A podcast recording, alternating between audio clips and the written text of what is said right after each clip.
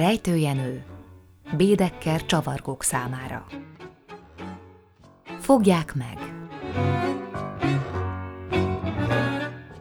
Párizs, 1930 Este van. Jövök ki az udvaron át a kapu felé. Zavaros lárma hallatszik messziről, egy panaszos, nyújtott hangüvölt. Fogják meg! Mielőtt kiléphetnék a sarokház kapuján, valaki beugrik, léhegve megáll.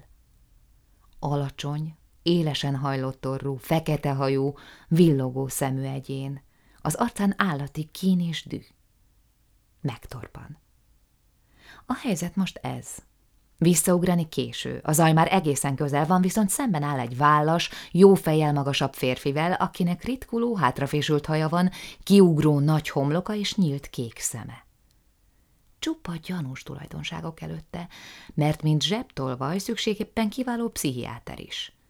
Mit tudhatja azt, hogy magyar vagyok, és így egy külön és sajátságos pszichológia körébe tartozik az elbírálásom? Az első pillanatban rám vetné magát, de a vállam és a tekintetem jobb elhatározásra bírják. A másik gondolata, egy rezzenő kézmozdulatból látom, a zsebe felé terelődik, amelyben legalább 15 cm-nyi zsebkését viseli. De, ismét jó pszichológus, nagyon közel vagyok, és biztos a párizsi szokásokban, tehát ha zsebe felé nyúl, már is levetem magamat, mielőtt még kést ránthatna. Különben is minden késő, az üldözők már itt tanakodnak a kapu közelében. Egy hang, és vége. Ő tehát a harmadik eszközt választja – Áll és mereven, elszántan néz, energikusan, zárt ajakkal, villogó szemmel egyenesen a szemem közé.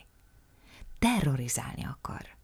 A tekintete világosan beszél, a kezedben vagyok, de ha egy mozdulatot teszel, ha egy hangot adsz ki, rajtad bosszolom meg magam. Lehet, hogy erősebb vagy, lehet, hogy guillotine jön, de én most elhatároztam, hogy drágán adom a szabadságom. És áll. Nem veszi le rólam a szemét. Az arc kifejezése vad és ellenséges. Az én szemem az ő számára rejtélyesen higgadt és kifejezéstelen. Ő még sohasem látott korboncnokokat a nyitott kadáverbe belefigyelni. Megzavarodik, mint a hipnotizőr, aki nem érzi hatalmában a médiumot. A sors áll előtte hatalmasan, befolyásolhatatlanul, kifürkészhetetlenül, hideg szemekkel.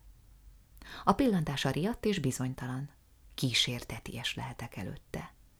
A szeme most már ilyet, mint egy tűztől rémült, gyávasághoz nem szokott sivatagi vadé. Csodálatos pillanat.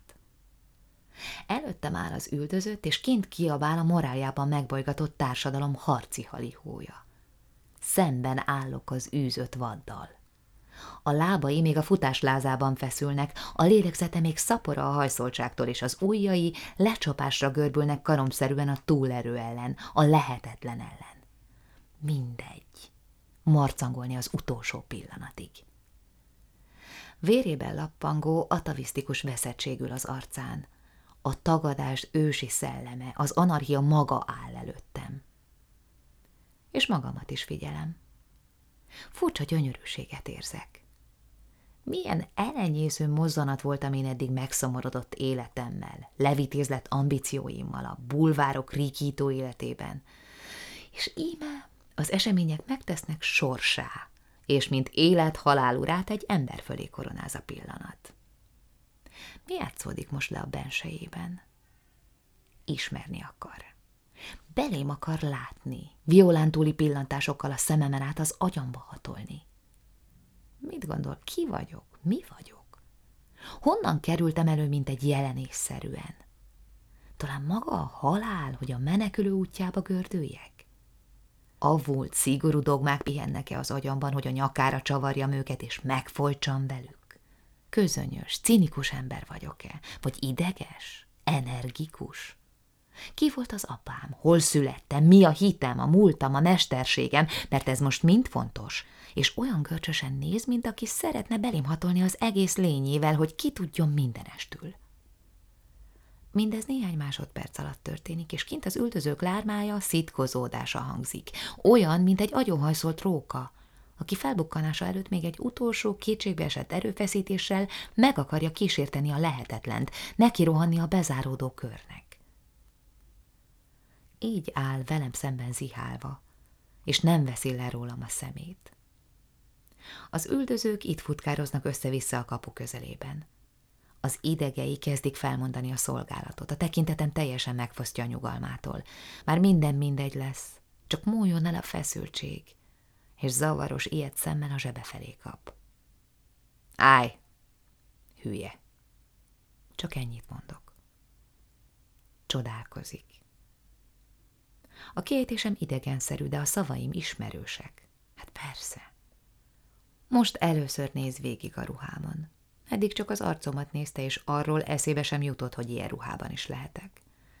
Vasalatlan, gyűrött fekete kabát, rojtos, csíkos nadrág, nyolc napja viselt puha gallér, kitudhatatlan színű ing, ormotlanná taposott rongyos cipő. Nyugodt. Megoldotta a rejtét. Hogy erre mindjárt nem gondolt. Szaktárs vagyok aki most részt akar a zsákmányból, és már figyelmesen tagsál, hogy mit kell ennek leadni. Aztán a zsebébe nyúl, kiszedi a tárcából a pénzt, vagy 800 frank lehet. A pénzt zsebre teszi, a tárcát eldobja. Nagy gyakorlattal villámgyorsan csinálja ezt, aztán rám néz. Kint már csend van. Lehajolok, felveszem a tárcát, megnézem. Különös érzés. Először életemben van lopott pénztárca a kezemben. Piros bőr. Nagyon finom. Egy ember zsebéből frissen kirántva. Még meleg. Kinyitom. Néhány névjegy van benne. Leon Blum. Micsoda irónia. Talán éppen a radikális párt vezér tulajdona. Egy nagyon szép nő van felül, a kép hátán ez áll. Megnézel majd azért néha, kedvesem? egy olajtársaság szerződési ajánlata, pár sor egy levélpapíron. Emlékezem, hogy azon a délután Perlesezben ott volt Simon is, és maguk mind a ketten megígérték, hogy gondját viselik Balognak. Én egy szerencsétlen asszony vagyok. Nem olvasom tovább. Valahogy furcsán összeszorul a szívem. Távoli, nagy és mégis közönséges tragédiát sejtek. Elenyésző töredéke a mának, az életnek, és mint értéktelen papír dobták a sarokba a tárcával. Tovább kutatok. Számla két rákról, almáról, pesgőről és bombonról, körlevél, újsághirdetés, csoportkép. Eldobom a tárcát. Mindezt nyugodtan nézte a tolvaj. Elfutni nem tudott, mert közte és a kapu között állottam én. Bizalmatlanul néz. Ki vagy? kérdeztem. Michel, Menél mondta, gyerek vagyok, mondja büszkén, és mégis még mindig kisé bizonytalanul néz. De most már csak azt fontolgatja, mennyi osztalékot kell majd leadni. Nem volt valami jó fogás, mondja, hogy lealkudjon valamit. 800 frank volt, mondom fagyosan. Mit ér az ahhoz, hogy kékre vernek, ha elkapnak és bezárnak két esztendőre? Ebben figyelmeztet, hogy övé volt a rizikó, tehát szerénynek kell lennem de én csak hidegen, mereven nézem. Engem ismer egész Szebasztopol, mondja minden bevezetés nélkül. Én tavaly eltettem egy rendőrt a Satorúsnál. Ever tudtomra adja, hogy nem lenne könnyű dolgom, ha elzárgoznék egy humánus megállapodás elől. Kémleli a hatást. Semmi. Mereven nézem. Mennyit akarsz? Tör ki végre, és megvibrál az arca a nagy belső remegéstől. Most már határozottan fél tőlem, hogy valami egészen rendkívül igaz ember vagyok, aki képes az egészet elvenni. Bátor ember lehet, de váratlan megjelenésem, a furcsa viselkedésem babonás hatásokat váltottak ki belőle. Most már kínlódik, a határozottság végképp eltűnik a szeméből. Én már két hete a ponnő alatt alszom. Engem majdnem elfogtak mondja panaszosan, végképp megalázkodva, és az arca újra rándul. Most már nem bírom a viviszekciót tovább csinálni, ellépek a kiárat elől. Menj a fenébe, mondom szelíden. Eddig nem látott mimika sorozat. Meglepetségből átmegy a bizalmatlanságba, majd értelmetlenül butává merevül, pedig különben okos arca van. Az első gondolata, mi ez? A második, leüt, ha elindulok. A harmadik, de hiszen egy ugrással az utcán lehetek. Hát ki ez? Négy lépéssel egészen hátra megyek. Most minden veszély nélkül nyugodtan kimehetne, de nem megy. Áll és néz. Ki vagy te? Író. Megvető árnyalat a szája körül. Nyilván nagyon csalódott bennem. Most újra ért mindent. Ez egy becsületes ember, de bolond. És ez a végső analízis már megingathatatlanul. Ezzel megoldott mindent. Egyike vagyok a sok nyomorultnak, akik a Globe kávéház környékén csatangolnak, akik a Boulevard Strasbourg kávéházaiban lesik a film statisztálási alkalmat, vagy ott kószálnak a Saint-Germain hóbortos és nagyképű társadalmában. Hiszen ez egy legtör. Milyen lenézést támad benne irántam, és nem csak egy mértékben önmaga iránt is, hogy megijedt tőlem. Hát neked nem kell pénz, mondja protektori hangon. Nem. Van. Nincs. Cigarettázol? Igen. És van? Nincs. Hát gyere velem, ígyunk egy kávét együtt. Szótlanul megyünk az utcán. Este van. Sok lámpa ragyog remegve a szajnán. Jó akarattal, de fölényesen kezd el beszélni. Tudod, velem nem szokott ilyesmi megtörténni. Nehéz fiú vagyok én, mindenki ismer Szébasztopolban. De hát éppen akkor löktek meg, amikor a zsebében volt a kezem. Futni kellett. Már mindegy volt, ha elfognak, így is úgy is rámsolzák az ítéletet. Hát vittem mindjárt a tárcát is. Szép bőrcigarettatárcát vesz ki. Rágyújtunk. Ugyanazt a fajtát szívja, amit én, Marjan John, két frank 75 egy doboz. Kifogástalanul van öltözve, sőt, barna vadonatúj zakó, széles sárga nadrágszé, finom sapka, fehér nyakkendő, fekete fényes félcipő, a kis ujján köves gyűrű. Leérünk a Montparnasse-ra, lárma, nyűsgés. Betérünk a kupolba, és kávét iszunk. Michel belemártogatja a hosszú vajas kiflit a kávéba, ami Párizsban egyáltalán nem neveletlenség. Sokan sonkás zsemlével is megteszik. Szóval te író vagy. Könyveket írsz? Igen.